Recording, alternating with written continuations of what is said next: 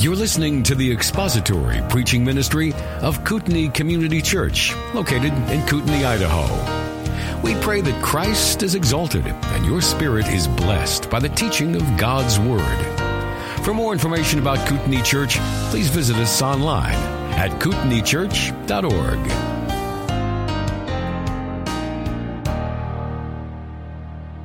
Okay, well, I wanted to talk to you a bit about apologetics.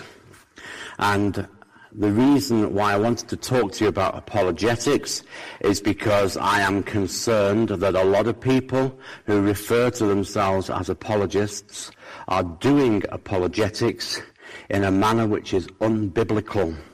Most of the well-known apologists that you find are uh, doing apologetics in a manner that is unbiblical. And you know, right as soon as I say that, some of you might be saying, well, what are you talking about? What is apologetics anyway? You know, are we supposed to be saying sorry that we're Christians? Apologizing for being Christians? Well, when we're talking about apologetics, and I will define the term so that you know what we're talking about, um, there are a number of passages of scripture which are helpful to go to, but the most important one, probably the main one, is in uh, 1 Peter chapter 3.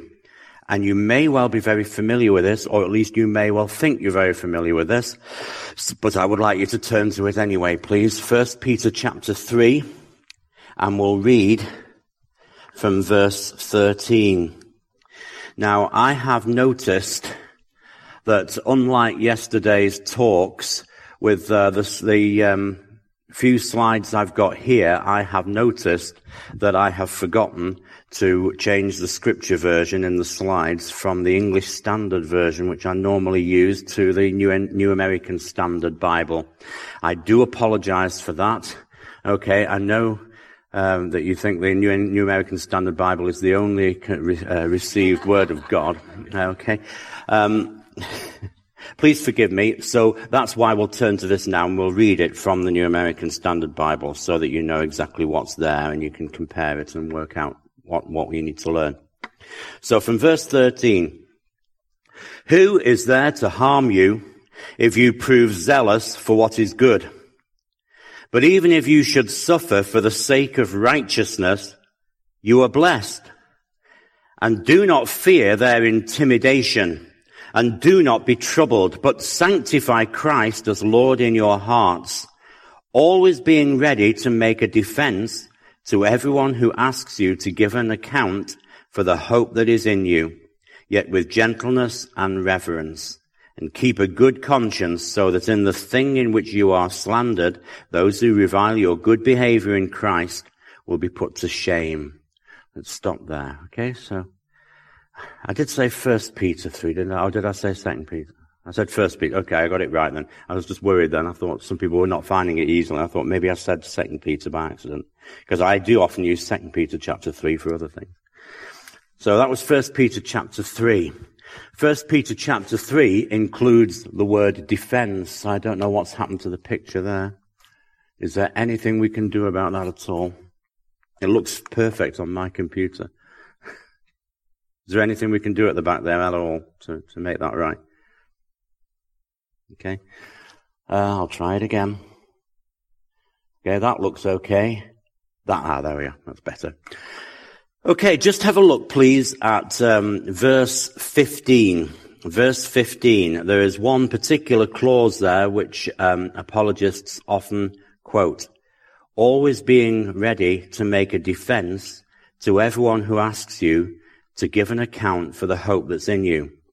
Just stick with that particular phrase for a minute. Always being ready to make a defense. Defense of what? What are they asking you to defend? What's Peter asking you to defend? The Word? Okay, do you hear that? The Word? The Bible? Anything else? Anyone else? The Word, the Bible, and your hope, your faith, what you believe, the Christian faith, which includes uh, the words of Scripture there. You're being asked to defend that. Okay? Who are you being asked to defend it to?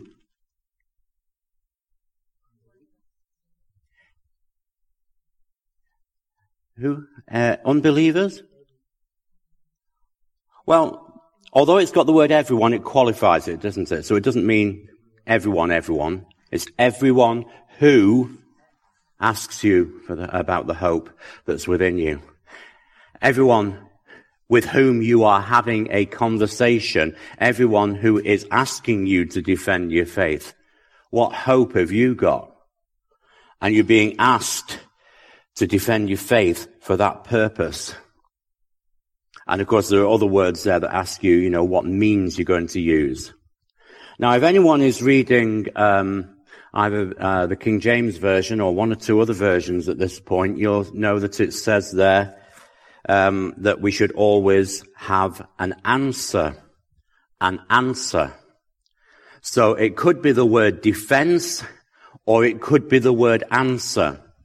And both those are correct because they are both giving you um, the meaning of the Greek word. And the Greek word there is ap- apologia. Apologia. I've written it in Greek there for those who recognize the letters. I, I, I said yesterday, for those who were here, I'm not an expert on Bible languages. I know a little Greek, not much, and I'm completely self-taught. I've never attended a seminary class on the subject, but I, I, know a little bit. I know almost no Hebrew, but I try and get these things A from computer programs and B from people who I, who I respect and I know that they know what they're talking about. Okay, so just bear that in mind because if you're then going to butt in and ask me to translate a Greek phrase because I've just happened to introduce a Greek word, I'm not going to be able to do it. So I'm not going to try and t- pretend to you that I understand Greek. I, ha- I can recognize those shapes and I have got it from a program and I know what the, the you know, I've, I've looked on all my references and so on to do it. Is that okay? Okay? So please don't start going away thinking, oh, that man this morning was a Greek expert. You know very well I am not. Okay? Your pastor is, I am not. Okay? so ask him the difficult questions. Uh, ap- apologia is the word that apparently is best translated as answer or defense. And it's from that that we get the word apologetics. And of course, you recognize it as the word, you know, where we get the word apology from. But you've got to understand that the use of the English word apology is not what it used to be. It's changed its meaning slightly. Nowadays, we think it, we, we use it to mean saying sorry. So, you know, those of you who are parents will tell your children, you must give an apology. You know, you hit your little sister, you better apologize. And what the little boy concerned says is, well, she did it first. And you say to that, uh, that little boy, no, that's not a proper apology. You've got to apologize without an excuse. And of course, that's good parenting, but bad use of the English language. Because actually, in its literal meaning, what the little boy did was an apology. You see what I'm saying? Because of course we wanted him to say sorry and wanted him to say sorry unconditionally. But the word apology used to mean a defense. And what he did was he defended himself. He gave you a reason. He gave you an answer, a reason, a defense for why he had hit his sister. That doesn't mean to excuse it. It doesn't mean it was a good reason. it's not an acceptable reason. Please don't think I'm undermining your parenting here. It's definitely not an acceptable reason, but it was a reason. Does that make sense? So in the older meaning of the word apology, that's what we would do. And you still see that, of course, in academic terms. Uh, you see a really good argument in a book and you write an article uh, um, agreeing with that book, defending the things that were said in it. That article that you write is an apology for what has just been said. Does that make sense? You know, your favorite politician has said something that's controversial. Other people disagree with that person. They put all sorts of comments on Facebook about that, and you put a comment defending what your favorite politician has said. Your comment was an apology. You see? You were not saying sorry for what they said. You were defending what they said. And that is what apologetics means. And it is therefore a biblical thing that we should be doing. We should be, in that sense, apologizing for the faith. But we are definitely not saying sorry for the faith. Quite the opposite. This is a, uh, um, this is something that we should be doing. This is, this is proactive. But having said all that, there are then some misunderstandings about how we do that. Because these might be the sort of questions that you might get. And these are really what we're thinking about in terms of apologetics. Okay, and uh, we might be asking things like, how do you know, or we might be asked things like, how do you know the Bible is true? How do you know that God is real? Okay, there are a number of different answers to this. Well, let me just see what uh, what your answers are. Please do not give me a long lecture. We haven't time for that. Give me a very, very brief summary. How do you know that the Bible is true? What would you say if someone asks you that? If I put you on the spot, how do you know the Bible is true? And please, I understand that anything you say, well, uh, you know that it's not going to be adequate as I know because people have written entire thick books on this subject as an answer to this. I'm not expecting you to know to do that. Okay? How do you know the Bible's true? Historical evidence. That might be one. Is that what you think about when somebody is challenging you and saying, well, that's something in the Bible? Yes, sir. Uh, the, the changed heart. That's good. We've had evidence, we've had a changed heart, basically your experience of what's happened. How do you know that God is real? Oh dear, complete silence. I think it's not that you don't know the answer, it's that you're frightened that I'm going to criticize your answer. okay. Please don't think that I'm going to do that. Because the Bible says that God is real. I see. Right. And so that's starting from a, a, very firm belief that what the Bible is telling you is true. Yeah, I like that. Sorry? How do you know he's not real? Yeah, um, that's, uh, that's an interesting response. Um, I know that there are many atheists who will tell you, you know, you, you, your burden of proof is on you. And you might say, well, the burden of proof is not on you. And in fact, I would say that the uh, that, that, that you're right that the burden of proof is not on you, but we need to understand why, because many Christians think that the burden of proof is on them, and there are many books and even even movies that have been in the movie theaters recently that assume that the burden of proof is on Christians and that they have to make the case for this or that or whatever. Actually, the Bible doesn't do that. Here are some of the sort of answers that people might give, which I will go to. But, but I want to first of all mention that uh, many people will quote 1 Peter 3.15 without really fully understanding the context. And the context is important. This is the bit that people usually quote. Always be prepared to make a defense to anyone who asks you for a reason for the hope that's in you. But having got that in front of you, you know that's not the full verse. There's something at the big, before it, there's something after it, which is in your hearts honor Christ as holy, always being prepared to make a defense to anyone who asks you for a reason for the hope that's in you. Yet do it with gentleness and respect. The last bit, very, very important. We're not to be belligerent. We're supposed to be winsome in the way that we defend the faith. So we must do it with gentleness and respect. That's, that, you, you know, should go without saying. Of course, it's not always the case. There are some Christians, and I am one of them, who can get very, very argumentative. It's something I have to repent of very, very frequently, okay? in this bit, crossing the line there. But we've also got to remember the first bit. This is important because when you are defending the faith, you should do so using an argument which honors Christ the Lord as holy. And that is a problem because there are people who defend the faith with great gentleness and respect. But I would argue that the way they do so is still not honoring Christ the Lord as holy. I'll give you, I'll, I'll show you what I mean by that uh, as we go through. But it is very important that our, our apologetics honors Christ the Lord as holy. And it's my opinion uh, that there are many, many apologists out there who are using arguments which they do out of genuine belief that, you know, they, they honestly think they're doing the right thing. But actually, if you listen to their arguments, their arguments are not honoring Christ the Lord as holy. Okay, I would suggest then that there are four main classes of apologetics, four different ways of doing apologetics, four different ways of answering those questions that I gave you. How do you know the Bible's true? How do you know that God is real? There are, there's an experiential apologetics. There's evidential apologetics. There's classical apologetics and there's presuppositional apologetics. I want to show you very, very fast in just a couple of minutes how those work and why I believe that only one of those is biblical and that the other three are not. Okay? That's, uh, that's my aim in the next 10 to 15 minutes. Okay.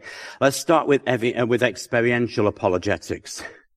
Now, this is really a label that one or two of us have put on this because I don't know that many people deliberately set out to use experiential apologetics. But here's how it goes. Obviously, it's to do with your experience. In other words, you defend the faith according to your experience. So the question, remember, is how do you know that God is real? And experiential apologetics is often people's default setting. So that a typical answer to the question, how do you know that God is real? is, I was raised that way. I was raised that way. Have you heard that argument? Okay. You're all frightened now because pro- uh, I'll be very careful I ask this question. It's probable that may, some of you, including me, may have used that argument. Because I was raised in a church home. I now look back and I think I was not raised as a Christian, but I was raised in what my parents thought was a Christian home. Okay? And there are some good things about that, let's face it. I did go to Sunday school. I don't think it was an adequate Sunday school, but I did learn a lot of Bible stories. And uh, so I did have a fair amount of knowledge by the time in my mid to late teens that I actually became a Christian. So the, the background there was of use, and I'm not going to despise it. My parents did what they thought was right at the time. Uh, they've gone to be with the Lord now, and they have gone to be with the Lord because subsequent to, um, I was the first person in my family to be saved, but not the last, and my parents were both saved uh, later. So um, I was raised that way. But I hear this as a genuine answer. I was raised that way. Okay. Do you think this is where I'll, answer, ask que- careful questions so that I'm not going to put you on the spot, okay? Do you think that is a satisfactory answer? Okay, think about it. Is it a persuasive answer? No. What about, you know, being from Britain, there are many parts of Britain where you might meet people who've um, uh, immigrated to Britain from different parts of the world, especially people from different parts of uh, the uh, British Commonwealth. So, for example, uh, when I was in Leicester, you would have had a lot of people who came from the Indian subcontinent. People brought up in Pakistan as Muslims. If you ask them, why do you believe in Allah? They might say, because I was raised that way. What about um, um, you know, my friends there who were Hindus. Why do you go into the temple and put a saucer of milk at the uh, foot of the statue? The elephant, uh, the elephant god statue, okay, his name I've just forgotten momentarily. Why do you do that? Because I was raised that way. Now, it's not true then. If you were, if you were brought up in India Think of this question. If you were brought up in India, where there were a lot of Hindu people, and your parents were Hindu, would you now be a Hindu? It's a tricky question. Good. Well done. What a good, because God's sovereign, remember. What's God got to say about this? And here's the problem with the experiential apologetics. It's not recognizing God as sovereign. It's not recognizing Christ as Lord. And yet, many people, many Christians would say, oh yes, if I was brought up in India, I would be a Hindu. To which I might reply, well, are you a Christian only because you were brought up in America? Is it cultural? And again, without putting anyone on the spot, do you believe that there are cultural Christians? who are Christians because they were raised that way. Yes. Quote Christians, yes. So the experiential apologetics, and as I say, you wouldn't normally get a book with the title experiential apologetics. I'm saying it's just the default option. It's when people haven't really thought about it. But if you're, if you're on the spot and you're defending your faith, that may be the way that people say it. And we say it's not a satisfactory answer. Nor is it a satisfactory answer to say, well, I'm a Christian because it works for me. Why is that not a satisfactory answer? It works for me.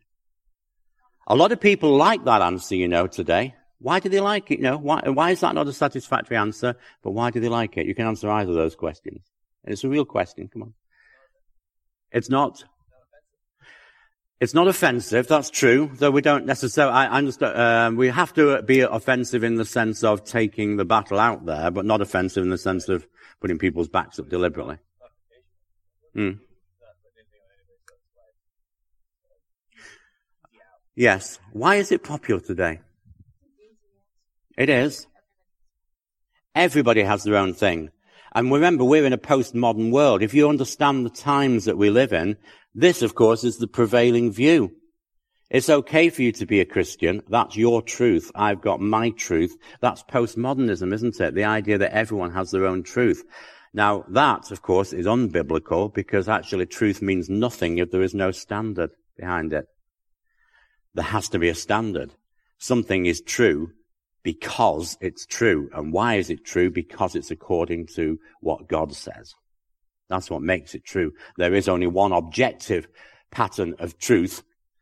And I should be pointing to a paper Bible here, but I've got a program on my, the Bible is there. I can see the Bible there on my tablet. You can't see that, but that's why it's true, because it's in scripture. Okay, second type of, um, apologetics is evidential apologetics. And this is where we get a little bit more problematic, where some of you may wonder what, what case I'm trying to make here. What's the evidence that will prove things to be true? What's the evidence? So you say, uh, why do you believe in God? Why do you believe in God? What you might want to do then is give people evidence that God exists or why do you believe the Bible's true? Give them evidence that shows that the Bible is true. Okay? And I'm about to criticize this, so I'm letting you in on that just again so that you don't have too much fear on this. Why would I want to do that? Give people evidence that will prove things to be true. Isn't that a good method of doing it? Because this is in fact a method that many, many apologists today use in order to defend the Christian faith. God is real because I can give you the proof that he's real. I can make the case that he's real. Why would someone like me want to try and criticize that? And the answer very much here, just as a clue, is in the scripture passage that we actually read.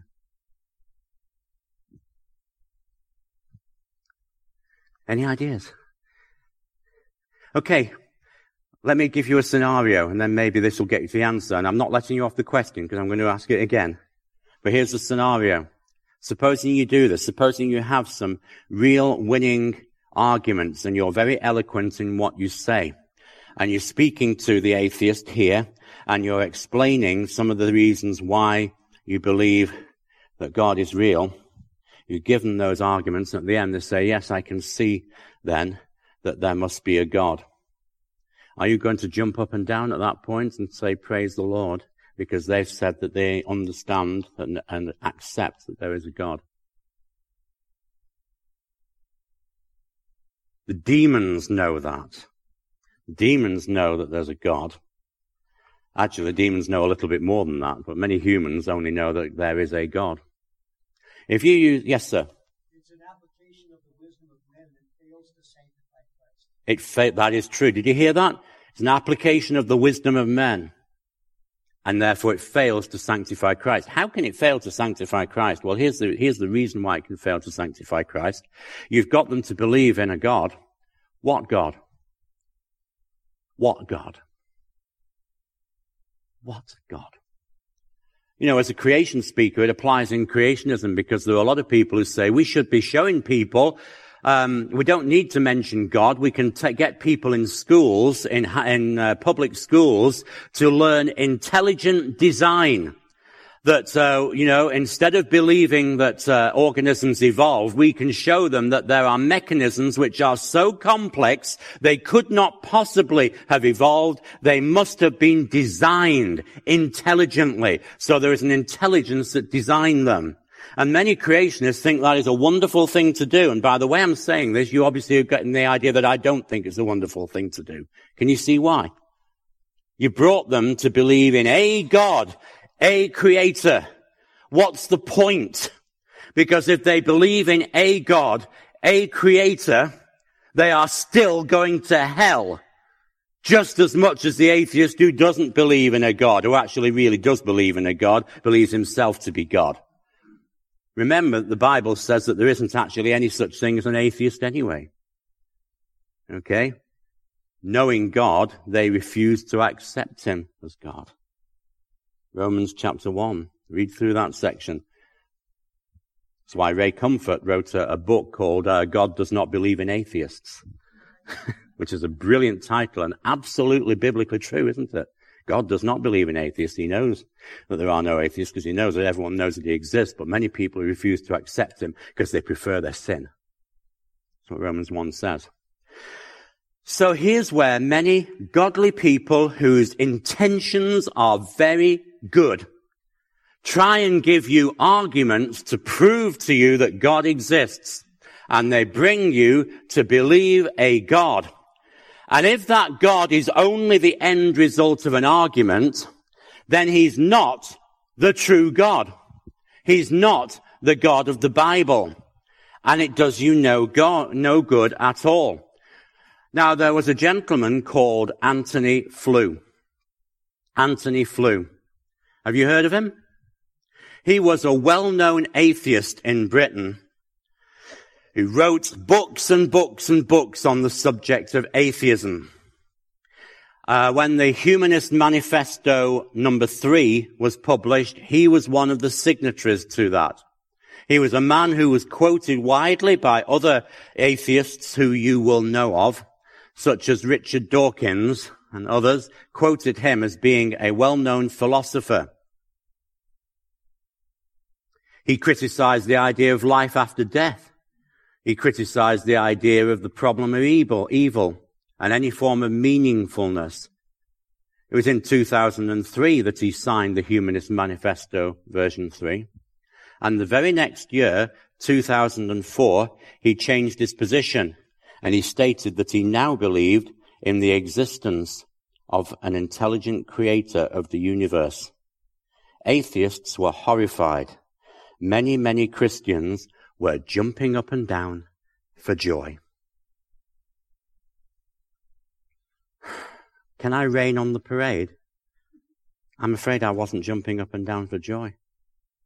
If any, of you heard about Antony Flew, I don't know whether you were or not. He did not become a Christian. He, believed, he turned his, uh, instead of being an atheist, he became what's known as a deist, where he believed there was something controlling the universe, but you couldn't really know who or what it was. How is that better than being an atheist? An atheist really inside the heart really knows that God exists and a deist inside the heart really knows that God exists and they actually know that the God that exists is not Allah or an elephant God or anything else, that the God that exists is actually the God of the Bible. But they refuse to accept that. So the Bible tells us. So we shouldn't have been jumping up and down for joy. Antony Flew died a deist.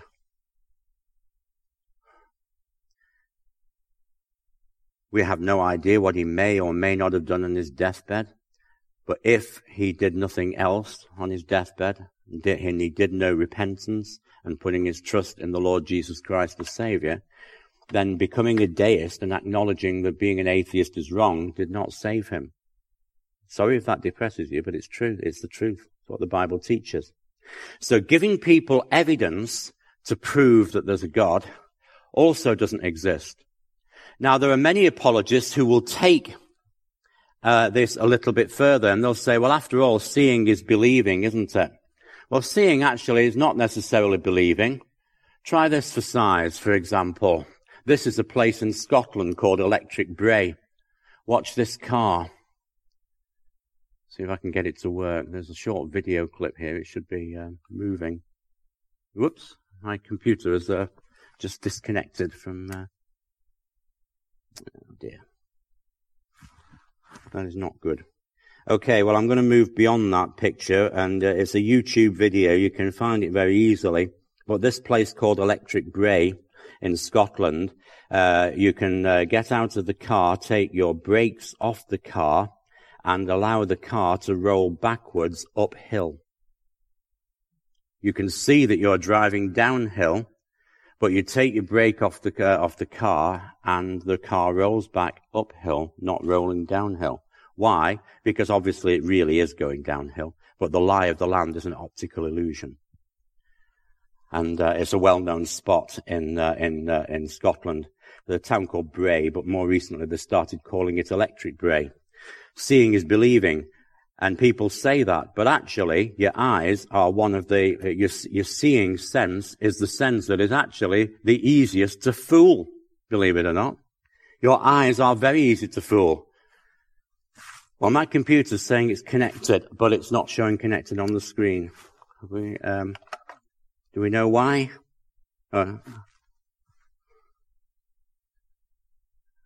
uh, uh, do we know why it's not connecting at all?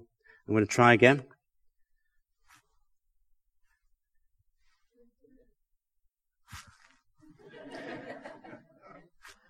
Okay, magic is about to happen. There we go.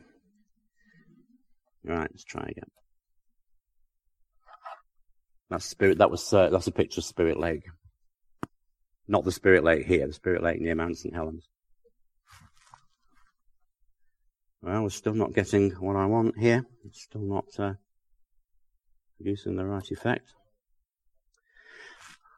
Okay, well, I'm going to have to do this without slides then, just straight from the notes, because we can't see the picture, and I hope you'll just excuse me doing that. But seeing is not believing. Seeing doesn't uh, doesn't work that way. If you remember, the idea of seeing is believing is something that was mentioned in Scripture, because the Apostle Thomas mentioned it. And he said, you know, I'm not going to believe that Jesus has risen until I see the, uh, the nail prints in his hands and the hole, and his feet and the hole in his side. And Jesus very graciously, when he next appeared, and Thomas was in the room, invited Thomas to prove for himself. It's interesting, by the way, that Jesus only ever offered evidence to people who were already believers. Read through and you'll see that. If there was somebody who wasn't a believer, like, for example, uh, Jairus, when Jesus wanted, uh, was going to heal Jairus' daughter, the evidence that, G- that Jesus gave him was only believe. Only believe which is why when I wrote a book on the subject of apologetics, I entitled it Only Believe. Because Jesus, throughout uh, the Gospels, you'll find this, he never offers evidence to unbelievers. He only offers evidence to believers. And that's a key point. Evidence is not for unbelievers. Evidence is for believers. It backs up what you believe and it causes you to praise God. Evidence given to unbelievers does not cause them to praise God and therefore does not sanctify God as holy does not sanctify Christ the Lord as holy. Classical apologetics is what uh, many Christians want to go into. This is the third type, and it's evidential plus. You'll use evidential apologetics with all the problems that I've just made, and you'll try to prove to somebody that a God exists. And then you'll add a bit to that to say, well, the God that exists has to be the God of the Bible. Let's have a look at things like fulfilled prophecy. And this is very popular, and in some ways it might be a slightly better system. But it still is not uh, immediately sanctifying the Lord as holy, because even there, the prophetic words are there for the believers, a sign for believers to help them understand that what Scripture is doing is pointing us to Jesus Christ. So even then, it's not really giving you much more than the evidential apologetics did. And after all, the bulk of your argument is the evidential method anyway, trying to give them evidence to prove to them that God exists. So I would say, therefore, that although the classical apologetics looks a little bit better, that is also really not what uh, Scripture requires. So that brings us back to um, uh, to our passage, And just, just a reminder, by the way, in 2 Corinthians chapter 4 verse 18, it says, we look not to the things that are seen, but to the things that are unseen. For the things that are seen are transient, but the things that are unseen are eternal. Evidence is things that are seen. And you're trying to give to people to try and prove to them that God exists. You're trying to give to them things that are transient. But it's the things that are unseen that are eternal and that's what Romans 1 is talking about. The things that are unseen, they're the things that they already know. Because as I said, all, everybody already knows that God exists.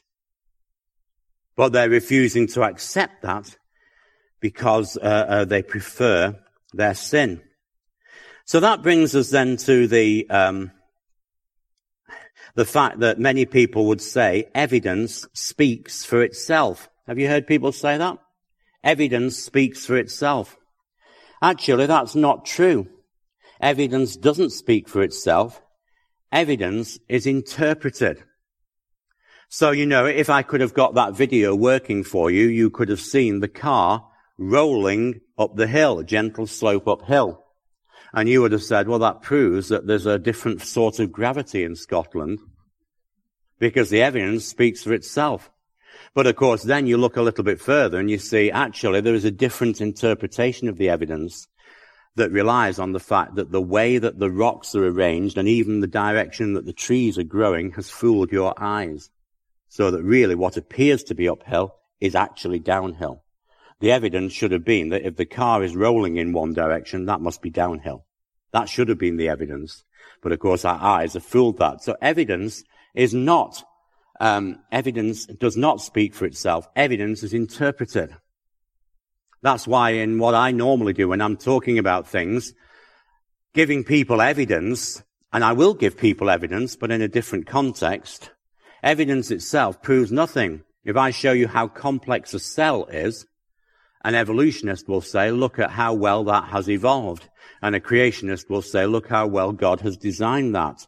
The same evidence with different conclusions one of those conclusions is correct. In all cases, if you think about it, if someone gives you the evidence, they will interpret it.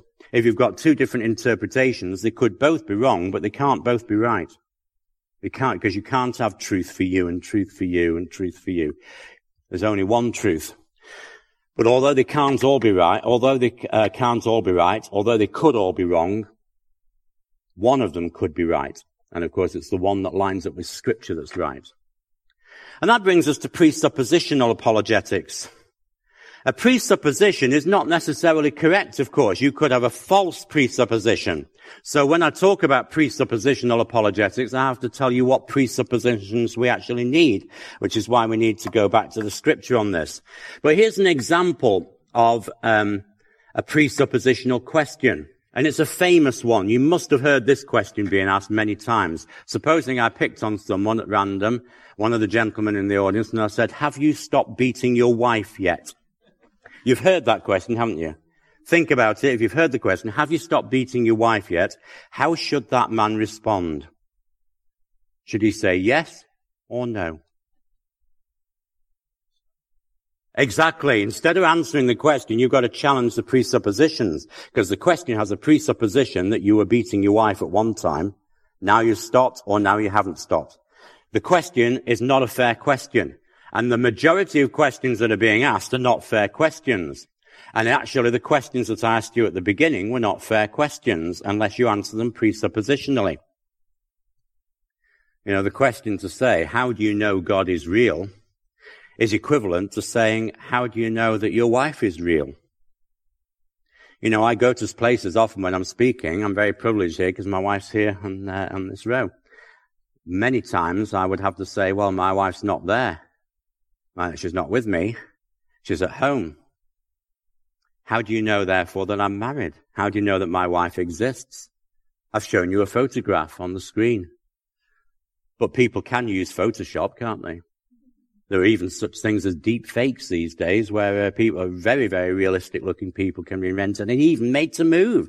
You can even uh, mix up CGI animations with real, um, with real movies. It's a strange world we live in. How do you know? Well, the point is, So that to prove to you that my wife exists, I'm not going to give you very much evidence at all, am I? I'm going to introduce you to her. That's the way we do it. And I'm going to introduce you to God. I know that God exists. It's not a question of proof. I know God exists like I know my wife exists. He's real. He's real. And what's more, I know God is real in exactly the same way that everyone else knows God is real. If there's an atheist sat here and he says to me, how do you know God is real? I will say exactly the same way that you do. You see? You're challenging the presupposition. The presupposition is that God might not be real. The true presupposition is that of course God is real because we know him. Everybody knows him. So there's your answer. I know God is real in exactly the same way as you do. And I'm not going to waste time giving evidence to prove that. Because everybody knows God is real. And you're challenging their assumptions straight away. You're challenging their presuppositions. My second son, Jack, once came running in. I think he was, uh, must have been about, let's see, maybe about 11 years old. Came running downstairs and uh, came into the kitchen where I was sat, where I was uh, trying to arrange a meal. And his question was, Dad, have you got any of that stuff for filling in holes in a wall?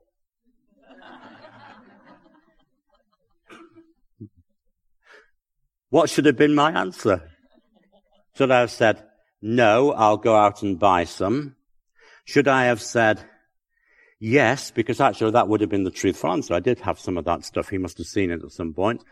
Um, Polyfilla was uh, the brand name that we had in uh, in Britain for filling in the sheet what, the sheet rock holes in the sheet rock in the wall. That isn't the answer I gave what, as some of your parents, if your, if your son came to you and said, Dad, have you got any of that stuff for filling in holes in walls? What would your answer have been? What have you done? he had made a hole in the wall and he wanted to cover it up without letting me know, but he wanted to see if he could find some of that stuff for filling in holes in the wall. There was a presupposition behind the question. There is always a presupposition. Okay, and let's uh, look back at 1 Peter chapter 3 verse 15 then in conclusion. 1 Peter chapter 3, um, in fact, just going before 1 Peter chapter 3 verse 15, we read from verse 13, who is there to harm you if you prove zealous for what's good? Because the, the, verse 15 has got the Greek word apologia in for a defense or argument. Many people think, therefore, we should use Greek argumentation. But that's not true. And here's why, and this is where I'll end. Will you please turn to Isaiah chapter 8? Isaiah chapter 8. And in fact, if I can find this right, I want you to look at Isaiah chapter 8 and verse 12. Isaiah chapter 8 and verse 12. Here is what it says. You are not to say it is a conspiracy in regard to all that this people call a conspiracy, and you are not to fear what they fear or in be in dread of it. It's the Lord of hosts whom you should regard as holy. He shall be your fear. He shall be your dread. Then he shall become a sanctuary, but to both houses of Israel a stone to strike and a rock to stumble over.